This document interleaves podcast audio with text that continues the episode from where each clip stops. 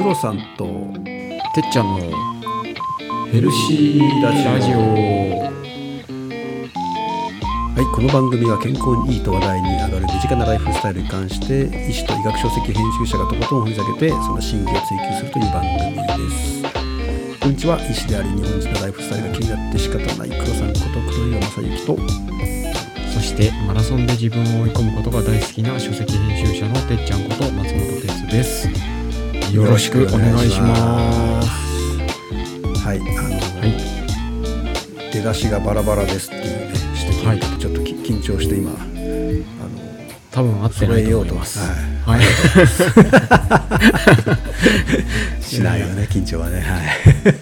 それが良さだと言ってくださるえーありがとうございます。方ねいるんではい。デイ3の綱引き理論どうでした？ちょっと難しかったですか？余計いやいやでもあの最初のなんだサーカディアンリズムとか睡眠圧とかっていう、うんうん。多分ん。学術的にはああいう話だと思うんですけど、うん。あれをなんか綱引きに例えてなんかあの起きろチームはガー来てうん。ガー帰ってって、うんうんなんか睡眠あなんだっけねねねねななんですよ眠いチーム眠眠気チーム。眠気チーム。眠気チームはなんか1時間に1人ずつ来てみたいななんか。あはい。なんかそういう例えはすごく分かりやすかったですけどね僕は。ただあのありがとうございます。出だしで寝た方がたくさんいないかなっていうのはちょっと心配でした。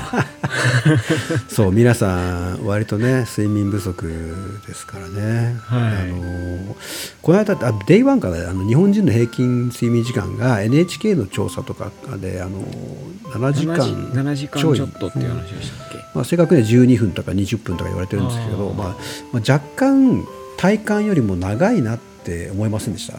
長いなと思いました。あの、うん。リスナーの方でもなんか6時間ぐらいだとかっていう方もいらっしゃいましたし、そうですよね。僕4時間半とかな気がするんですよね自分。え？結構短短いんでいつも眠いなと思ってて。それヘルシーラジオやってる場合じゃないですよね。そうなんですよ。全然ヘルシーじゃないラジオなんですよね あのー実はまその通りで、あの調査するレイヤーとかあの集団を変えるとはい。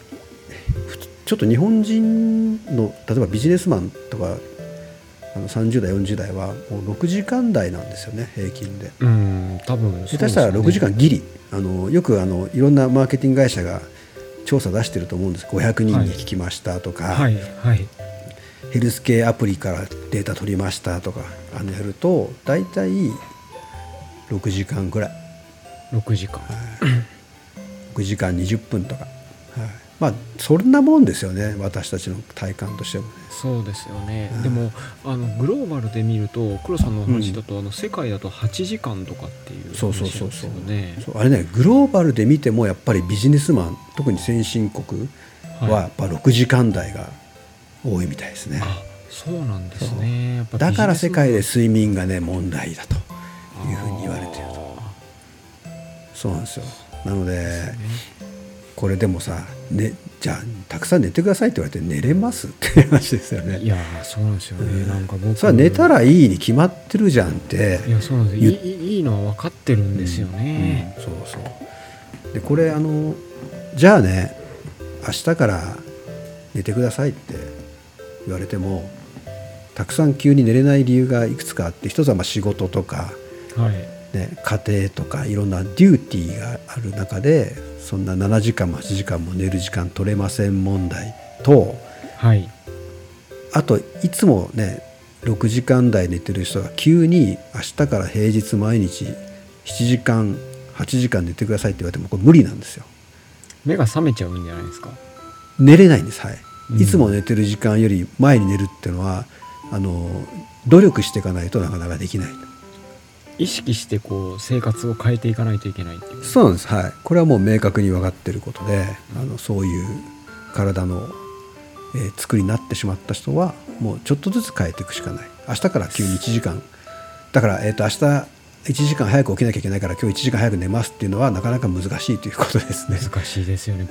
い。つも通り寝て1時間早く起きるしかないと。そう。結局睡眠時間短くなってるだけなんですよね、そうなんです。よ、えーなのでまあ、あの徐々にね睡眠時間伸ばせ伸ばしていけるっていうことはそれそれに越したことないんですけどじゃあ明日から私たちねどうしたらいいか問題っていうのも含めてちょっと,、えーと、Day3 の綱引き理論のどこにどうね、えー、アプローチしていったらいいんだろうっていうところを今日話したいんですけど、はい。はい、その前にもうてっちゃんもこれ完全に当てはまっちゃってますけど、はい。えー、どんな人がレッドカードレッドフラッグと言いますけど。あ僕みたいな人ですか？そう睡眠時間7時間未満の人。レッドフラッグです。あもうそからそこはい。そうそこなんです。それからまあそう。まあだから単純に時間で区切るやり方とあとね、はい、平日と週末で1時間以上睡眠の時間に差がある。ああはい。寝だめ族ですねこれね。だからね要は週末に寝だめすりゃいいやみたいな。そうそう平日5時間5時間できてて週週末に6時間7時間寝てっていうこれもレッドフラッグですね。それから不規則な睡眠のタイミング。だから昨日、えー、いつも通り6時に起きたけど、えー、その日は、えー、夜勤に入んなきゃいけないから、えー、一晩働いて次の日の、えー、朝6時に寝るみたいな。ですね。あの勤務時間が 規則な方はでも黒さんもねドクターでいらっしゃると夜勤とかあったりとかするそうですね。大変ですよね。医療職とかねあと製造業の方も最近はねシフトを、ね。ね、夜作ってらっしゃったりとかもねしますもんね。もうしょうがないですよねそういう職務なんでね。うん。で、まあ、あの失礼しました、えっと、7時間以上寝ているにもかかわらず睡眠の質が悪いと感じる人、ね、これも自覚的にねあの睡眠時間はいいんだけどなんかね寝てもすっきりしないんですよみたいな人これもレッドフラッグで。疲れ取れないなみたいな。疲れ取れない。ありますよ、ね、まあ、質が悪いというやつですね、はい、あとまあ普段から睡眠時間逆に9時間以上って人これね、えー、逆に普段の質が悪いんじゃないですかっていう話になっちゃうんですね。なるほど、はい。で最後は、えー、っともうそもそも睡眠時間ありませんって言っちゃってる人。え なんかもうねスタートアップに多そうですけど。うんなんかありますね。寝ずにやってるみたいな、うん、そうね。だからなんかね身を削ってね新規新しいことをやってるっていうまあそれはそれで一つのねあの本人の生き方ですけど、まあ、このこういった人たちが、まあ、睡眠に関してレッドフラッグと言われてる人たちですね。レッドフラッグか。レッドフラッグレッドガード。でまあ、あの今までもちょっとありますけど、まあ、得てしてもうビジネスマン、はい、ビジネスウーマン世代働く世代は、ね、まあ、大体これに当てはまっているというところでじゃあどうしたらいいのっていうところですけどこれ聞いてらっしゃる方はもうほとんどレッドフラッグなんじゃないかとか、レッドフラッグでしょ？するんですけど、だからといって睡眠時間伸ばせないじゃないですか。そうですね。明日から9時間寝てくださいとかね。難しいです、ね、これねもう僕もさすごいいろいろ思い悩んだんですけどまあ一番はやっぱり睡眠時間を増やしてくださいなんですけど、はい。ね、あの次に考えることはその睡眠の質をものすごい高めたら、うん、質が悪いよりは同じ6時間でもね、うん、いいんじゃないか。っていうことで確かに、えーと、来ました。スタンフォード大学。出ました、はい、名門、えー、名門、えー、はい、西野先生ね。あスタンフォード式ってやつですね。はい。なんて言ってるかというと黄金の90分を作れと。黄金の90分黄金の90分これだから寝入り花から90分間をいかにクオリティ上げるかで睡眠っていうのは、えー、睡眠の効果というのは、ね、多少改善しますよと。スタートダッシュを切れるかどうかっていう。そうですね。寝入り場の90分でどういうあの睡眠パターンだったか覚えてます？最初大体10分ぐらいでみんな眠りにつくんですけど。なんかすごい浅いんじゃなかったでしたそうです。ノンレム睡眠の浅い、そうですね。浅いレイヤーが、まあ、2 3 0分。長いとねもうちょっと続きますけどその後、はい、どうなりましたっけ？レム睡眠？の前に深い深いの深い。深いのが来てレム睡眠でしたそうそう。でこの深い睡眠がそうその後レム睡眠ですね。これで1サイクルなんですけどこの1サイクルの中のこのノンレム睡眠前半ですね。浅い睡眠から深い睡眠に行って、で次にレム睡眠に行く。この1サイクルの1サイクル目が一番深い睡眠が長いんですよ。あそのそんなお話でしたね。深い睡眠はいはいはい。だんだん浅くなっていくっていうだんだん浅くなって明け方はもう深いい睡眠出ないことも多いと。はい。いうことで最初のこの一番長く深い睡眠が取れるこのワンサイクル目をめちゃくちゃ大事にしろと。そしてこのクオリティを高めることが私たち睡眠が十分取れない世代にとってはい。ほぼ唯一と言えるね解決策だろう。と。唯一の解決やばいちょっと言い過ぎる なるほど。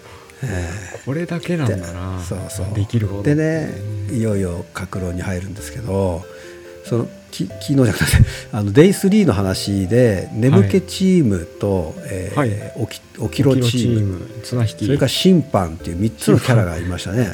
だいぶあの沖縄チームにひいきな審判でしたねでまあそれぞれにねあの働きかけをすることであのより良い、ね、あのスタートダッシュっていうのができるっていうふうに考えていただけばいいんですけどはい、まずどこのチームからじゃあ会にしようかな。えあー、オキロチームの話しましょうか。あ沖縄チームから。はい、オキロチームの特徴はあの朝日が昇るとみんなわーって集まってきて、そうでした。はい、日没後23時間すると一斉にいなくなっちゃう、はい。まあ、あの自由な人たちですね。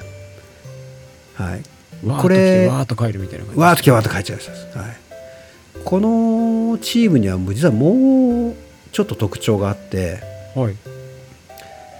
一つは日が大好き。日光がね、はい、日光めちゃめちゃ好き。昼間はい昼間の光、はい、日光ってね晴天だと1万ルクスあるのかな？10万ルクスだったかほうほう。な、はい、ろうそく1本が1ルクスだとするとね結構な明かりなんですけど、はい。はい、これね当たってるとめちゃくちゃ元気になるんですけど元気すぎちゃってはい。日没後23時間して自分たちの持ち場離れますね、離れてきますね、うん、その後ね元気余ってて逆に今度眠気チームの方に加わっちゃうんですよこの人たち えああれなんですか？あの「お疲れ」っつってそ帰ってくんだけどまだ元気あるから。うそうそうそう。いや今度ちょっと眠気チームの方引っ張る眠かみたいな。気チームなんかかわいそうじゃね？みたいになって。はい。あの気づくと OSOS って。逆から左から引っ張ってるってことなんですねそうそうそうそう。っていう特徴があるんです。だから日に当たれば当たるほど眠気寝すあの暗くなった後にね眠気チームに加担する人たちが増えてくる、すごい特徴だな。はい、なんでこれ生かさない手ないですよね。まあそうですね、はい。そうですね。眠気チームとしてみたらうんもうん。渡りに船というかそうそうそうなんですよなので午前中とかね昼間ぐらいまでなるべく日光に当たりましょうっていう話ですねはあはなるほどそういうことか、いそうだからキロチームの元気をあり有り余らせるあまり有り余らせれば眠気チームの方に回ってくれるから、そうなんです。これね何かっていうとメラトニンの話なんですよ。ね要は。メラトニン。メラトニンっていう物質ですね。消化体とかから分泌される。このメラトニンっていう物質があの日に当たれば当たるほど目からの刺激であのはい。合成が進むので、はい。はい。あのー盲目の方とかね、あのー視力に問題が白内障とかでねな,、はい。なければこのこの日に当たるということで非常に分泌が促進されて、えー眠気誘発作用がね、えー起こるということなんですね。なるほど、はとそうす。るとなるというん。今の黒さんの話からするとうんえっと例えば天気のいい日にうん。テレワークではい。一日 家の中でそうそうそうそう。んなかパソコン向かってうん。なんか仕事して終わったなーなんていう生活をしているとうん。おキロチームの元気はそんなに有り余らないのでうん。寝つき良くないかもしれないみたいなそんな感じ。です、はい、むしろちょっと外出て。そう。お昼ご飯でもいいから外出たりあの食後の散歩でもいいから、ね、1時から2時ぐらいまで歩いてみるとか。太陽のいう光だけで、浴びてみるはい、全然違います、はい。いやこれはなんかい今ねテレワークとか、まあだいぶコロナ落ち着きましたけどなんかオフィスでずっと一日外出ないみたいな、うん生活の人も多いでしょうから。そうなんです。でねよく最近よく言われるのはあの朝起きた時にまずカーテンをパッと開けるっていう動作をねはい。することであのスイッチが入るんでそれも非常に効果的ですよと、はい、なるほど。そういうあとあとその逆逆に言うと例えばね私たち今10時過ぎて喋ってますけど 夜の夜の10時過ぎて喋ってます。この部屋の明かりがね明るすぎるとあの起きろチームの人たちがはい。あの日没じゃないんじゃないかと思っちゃうメンバーが何人か出てきちゃうんですよ。勘違いして。勘違いして。あ明るいまだまだ明るくね？みたいになって。だからこの環境の光っていうのも非常に大事であの特に日本の夜の家庭が明るいっていうのが世界的にも特徴らしくて、はい、確かに外国行くとホテルとかも暗いですよねなんかね。ああ言われてみると暗いですね、で暗い中で本読んで目悪くしないのかなと余計な心配したりしたんですけど、うん。あの本当にねちょっと夜のこの部屋の明るさっていうのは少し工夫した方がいいっていうのとあといわゆるあのさっきちょっと目のね網膜からの刺激でってました。この一番刺激的なのがブルーライトと言われてるやつですね。はいはい。はい、あの白から青にかけてのあの、えー明かり、はい。この辺があの非常にメラトニン分泌を抑え込みやすいのではい。なのでブルーライト睡眠障害ってよく言いますけど、まあ、この辺もあの工夫できることの一つなのかなと。あれですね。なんか寝る前にあんまりなんかこう夜パソコンとか、うん、あのスマホ見すぎてるとなんかこう眠れなくなるみたいな、そうですね。なんかそんな話も聞いたりしますけど、まあ、最近のパソコンとかってナイトモードっつって少しブルーライトを減らしたような黄色みがかったね。はい。明かりになりますよね。はい。少し暗い感じになったりとかできますよね。この起きろチームへの介入ってやっぱ一つ光系の問題っていうのが大きいかなっていうのと起きろチームをね張り切って綱引きやってもらうには実は朝食を食べるとはい。体にスイッチが入ってめちゃくちゃ起きろチーム頑張るんですよ。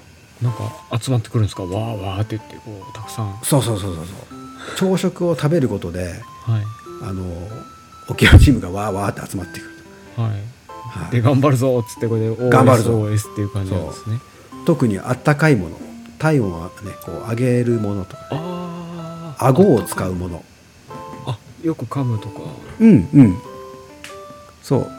ガムとかもねあのいいかもしれないですね。ああそうなんですね。だからあったかいコーヒーとか本当に理にかなってますよね、は朝コーヒーね。い、そうそう、うん。あとは軽い動作あのエレベエスカレーターやめて階段使うとかね駅の、はいはいはい。はい、ああいったものでもあの非常に体にスイッチが入るのでサーカディアンリズムよし起きたぞっていうスイッチが入ると、はい、そうかそうか。体に起きたぞっていうことをこううんちゃんと感じさせて、起きろチームにこう人を集めるっていうところが大事ですね。そうそうそうそうなんです。はい。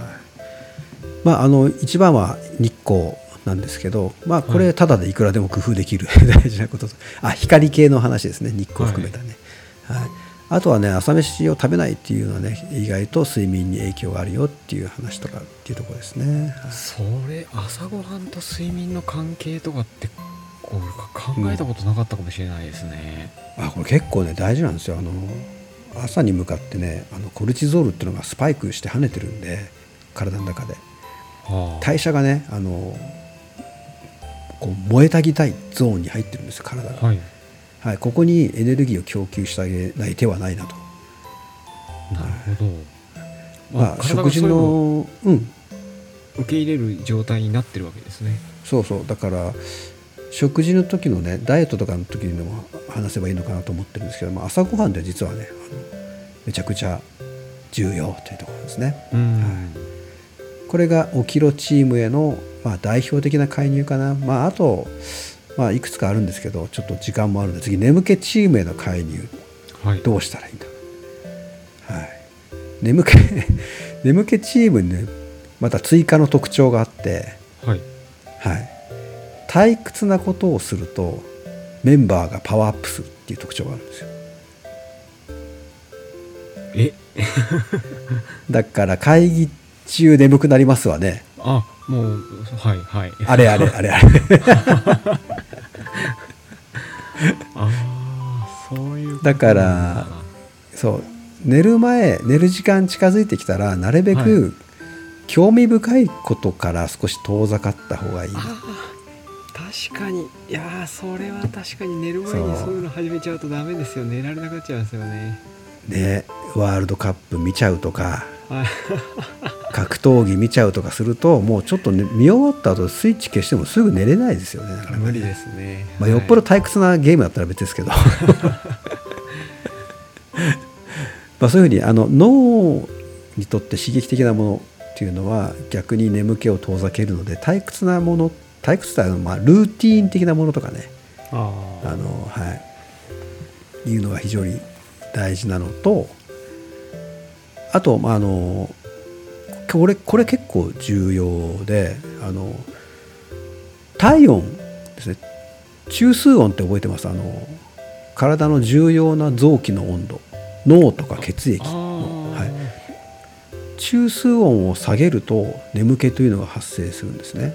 えだからほらサウナの回でー、はい。サウナ入って23時間しててねあの眠りやすくなるっていうのはサウナで中数音を上げといてはい。その後徐々に下がってきてっていうところがあるんですよね。うん。はい、なんでお家でエルトさんはお風呂に入っといてあの1時間とかねか30分とかかけてクールダウンしていくとあの中数音が下がるっていう現象が起こって眠気が誘発されるとかあ冷たいスープとかね冷やしトマトとか食べてもいいかもしれないし、ーはい。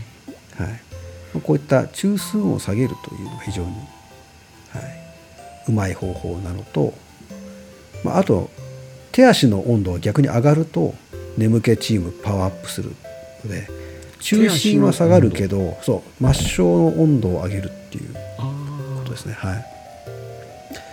そう末梢血管開く、まあ、逆にほら眠くなってる人って手手のね手が温かかったりするじゃないですか。あはい。ね。なのであの末梢の温度を上げてあげる。だからだからお風呂が一番ね理にかなってますよねお餅だとそうですよね。多分ね。いろんな意味でなんか入浴が良さそうな感じですよそうね、そう。ただあんまり寝る直前に入っちゃうと体温上がりっぱなしになっちゃうんで、はい。寝る90分前から60分前ぐらいに入って、えー30分から1時間かけてクールダウン、ね、中心の温度を下げるような、ね、時間を過ごしてお布団に入るというところですね。はい、なるほど。入浴はなんか確かに。そう。眠気チームパワーアップ入浴してクールダウンすると、はい、それからまああの補足補足ですけど日中に水分を十分取るとはい。あの日中にね血管がよ締まってたりすると、ね、あの夜も引っ張っあの引きずっちゃったりするんで日中十分に水分を取って血管収縮っていうのをね、えー抑制しとくとあの夜も、えー手足の温度が上がりやすい状態になっているので眠気が誘発される。まあ簡単に言うと、ね、昼間水分を取れっていう話ですね。はい、はいはいはい。はい。そうなんですよ。なんかい聞けば聞くほどいろいろありますねそうですね。はい。もう一個だけ大事なこと快適な室温っていうのがこれ大事ですね。暑い部屋で寝れないし寒い部屋はもうなんか目が冴えちゃいますよね。ああ睡眠の環境ですね。そう快適な室温環境。これが、えー大事ですと。だから眠気チームへの介入をまとめると、えー脳を興奮させるなと、ね、退むしろ退屈なルーティンみたいなことをやりましょうと、はい、あのヘルシーラジオを聞くっていう人もいるかもしれませんけどいやーもうこのラジオ聞いて眠くなったとか言われたらなんか嬉しいやら本望悲しいやらって感じ本望。本望。それから中心中枢の温度を下げて末梢の温度を上げましょう。まあ簡単に言うとお風呂に入ってクールダウン。それから室温、快適な室温この3つですね。ああ、はなるほど。そっか。これが眠気チームへの、えー応援アプローチ、はい、なるほどです最後ねいっちゃいます？審判。あ審判への介入もあるんですか？お金を渡す。あの買収するみたいな感じ買収する。これどうしたら審判の気持ちを動かせるか。ね。審判も人ですから。審判はあれですよね、かなりおキロチームにかなりひいきなんですけどねこれね夕飯あのおえっ、とオキロチーム B 期で覚醒力の物質ってあのオレキシンってちょっと話したと思うんですけど、はい。夕飯をね抜くとねオレキシンが出ちゃうんですよ。なんで夕飯食べないとなんか気になって夜ねあの目がギラギラしちゃったりお腹減ったなみたいになってなかなか寝つけなかったりするんですけど、まあ、夕飯はね。まあ、なるべく食べた方がいいんですけどあのまあまああのなんでしょう。遅い時間食べると逆に、えー血糖値が上がったり、えーコルチゾールが上がったりして逆効果なので、まあ、夕飯食べると。けど、まあ、あの遅すぎないっていうところですね。だいたい、まあ、寝る3時間前から2時間前ってよく言いますよね、はい、夕飯を食べる。それから眠らない眠れない原因がもしあるとするとこれ除去しないとねいつまでたっても審判オキロチーム有利な判定しちゃいますよね。あの、はい。あの痛みがあるとか。体のね。フィジカルでいうとフィジカルにな原因とあとメンタルな原因とね。はい。はい。まあ、こういったあの眠りを妨害しそうな要因があるならそれを除去しないとねダメですね。悩み事がどうしても吹っ切れないとか、そうね。恋煩い。はい、そうですね。あとあの普段服用されている薬の中にあの薬物としてこのねあの覚醒物質を分泌を促すようなものとかねあああるかもしれないですね。あのドーパミンを出すようなパーキンソンの薬とかですね。あとはあの遅い時間のカフェインとかですね。それは言いますよねカフェインそうですね、はい、この辺を摂取しないっていうのがまず、ね、この審判の心を動かす大事な条件と、なるほど。はい。まあ、よく言う睡眠薬。ねあのねあの睡眠導入剤みたいなやつですね、これはかなり強制的に審判をばこちら側に買収するっていうかね。あああれが、はい。なるほど。そういうことか。まあ、あの効果はねあの人それぞれあるいは一時的だったりしますけどかなり、まあ、いなんでしょう。臨時的措置としてねあの審判を強引に眠気チーム側に買収するようなイメージですこれ。睡眠薬ね、はい。あまあここら辺はねあの医師と相談ってことになりますけど、まあ、こういうふうにあの起きろチーム眠気チーム審判ってこのね3つのキャラに対して、まあ、自分はどこら辺でねあのちょっと問題があってどこを改善しようかっていうところを考えるとあの眠気というのがねうまく誘発できるのかなと。それから眠りのクオリティ最初の90分っていうのがね質が上がる可能性があると。いうところですね。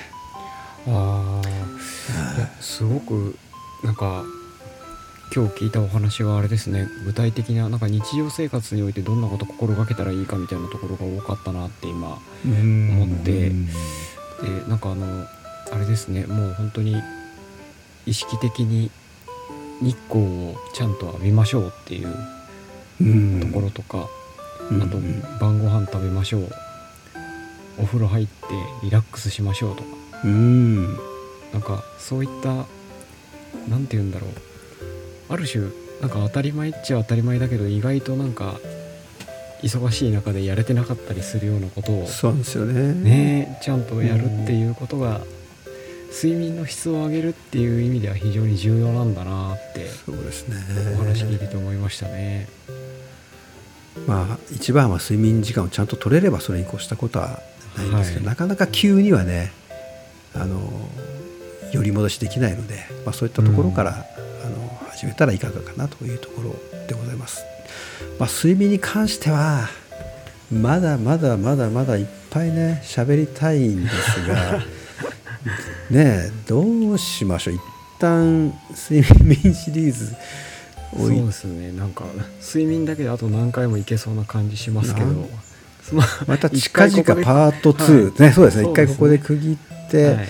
あれも聞きたいこれも聞きたいってあったらコメントいただければまたあのしっかり調べてねお話ししたいと思いますし睡眠時無呼吸なんてね本当重要なことを今回すっ飛ばしてねあおりますんでそこも次回ね必ずお話できたらなというところといやーあとね腸内細菌との関係とかもね話してしてくださいっていうねリクエストもいただいてるんですけどここもね本当に興味深いんですよ。めちゃくちゃ興味深いんでここもまたパート2でお話できたらなと思っております。はいありがとうございます。じゃああれですね、睡眠パート2がいずれあるかもしれないとはい。いうことを期待してもし何かはい。睡眠に関して聞聞きたいことがあるという方はぜひはい。黒さんに僕でもいいですけど SNS でね連絡くださいっていうことですかね。はい、はい、そうですね。はい。そうしましょう。一旦じゃあ睡眠はこれで終わりにしましょはい。わかりました。じゃああの4回にわたって睡眠についていろいろ教えていただきました。本当にあの 普段意識しないメカニズムの部分からどう生活すると睡眠の質が上がるかですね。時間は大変だから。いかに質を上げるかっていうところを今日教えていただいたので僕も自宅とかオフィスにこもりきりにならずうん。どこか時間を作って外に出て日はい。光を浴び、ちゃんと朝ごはんも食べはい。適切な時間に晩ご飯を食べはい。お風呂に入りあのいつまでもパソコンの前にいない生活を心がけたいなというふうに思いました。ありがとうございます。はいありがとうございます。ということであの次回はまた違うテーマではいあのスタートしたいというふうに思ってます。ということで、はい。この番組は株式会社ライフスタイルワークスの提供でお送りいたしました。どうもありがとうございました。まありがとうございました。また来週